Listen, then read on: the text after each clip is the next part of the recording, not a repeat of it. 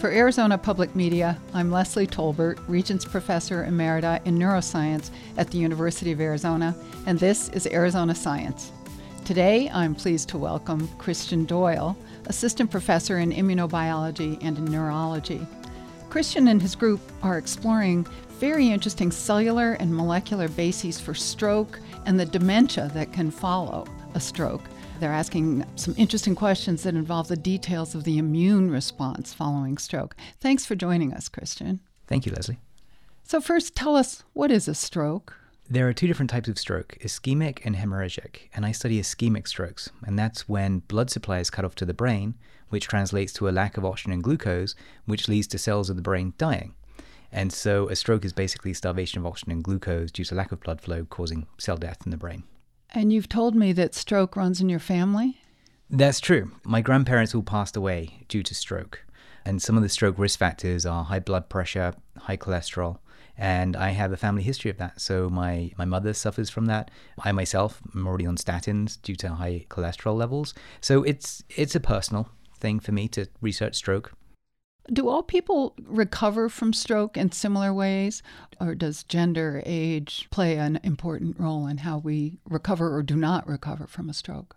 So that's a great question. And it's a difficult one to answer because everyone's stroke can be different. So they can be in different blood vessels, they can be cause cell death in the brain that's of different sizes, um, and they can strike with the presence of different comorbidities, such as people who maybe have diabetes or hypertension or high cholesterol. And some people who suffer strokes smoke or are overweight. And so the amount of damage caused by a stroke is very variable. And also people's trajectory of recovery is very variable due to those reasons. And so everyone's stroke is different. But some people definitely do have a greater difficulty to recover than, than other patients. And one of the major problems following stroke is a uh, is inflammation that can become chronic. That's right.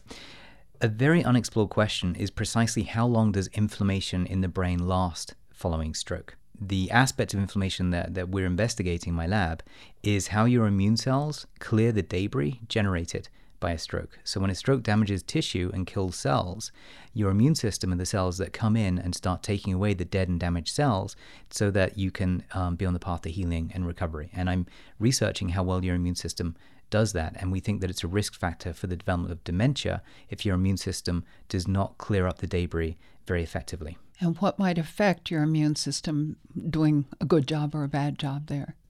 Last year, we did an interesting experiment where we, to study stroke, there's no treatments for stroke, so we use a mouse model of stroke to try and develop some treatments.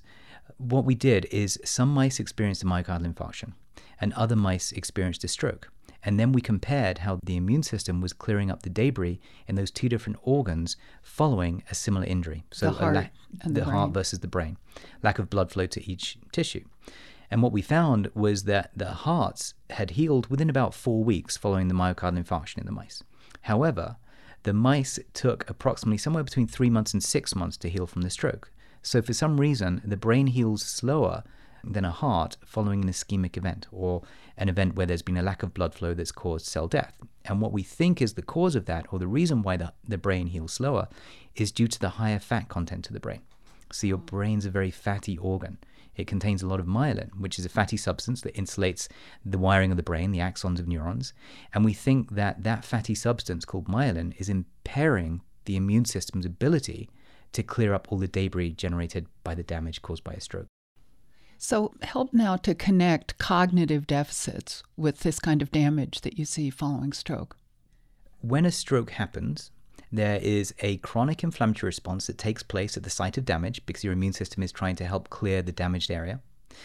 And what we think happens in uh, certainly in mice is that the brain regions next door to where the stroke happened experience an onslaught of toxic factors from that site of inflammation seeping across the scar tissue that's trying to segregate the area of inflammation from the rest of the brain into the region that could be important for cognition or an area that may be mediating anxiety or depression or even aggression.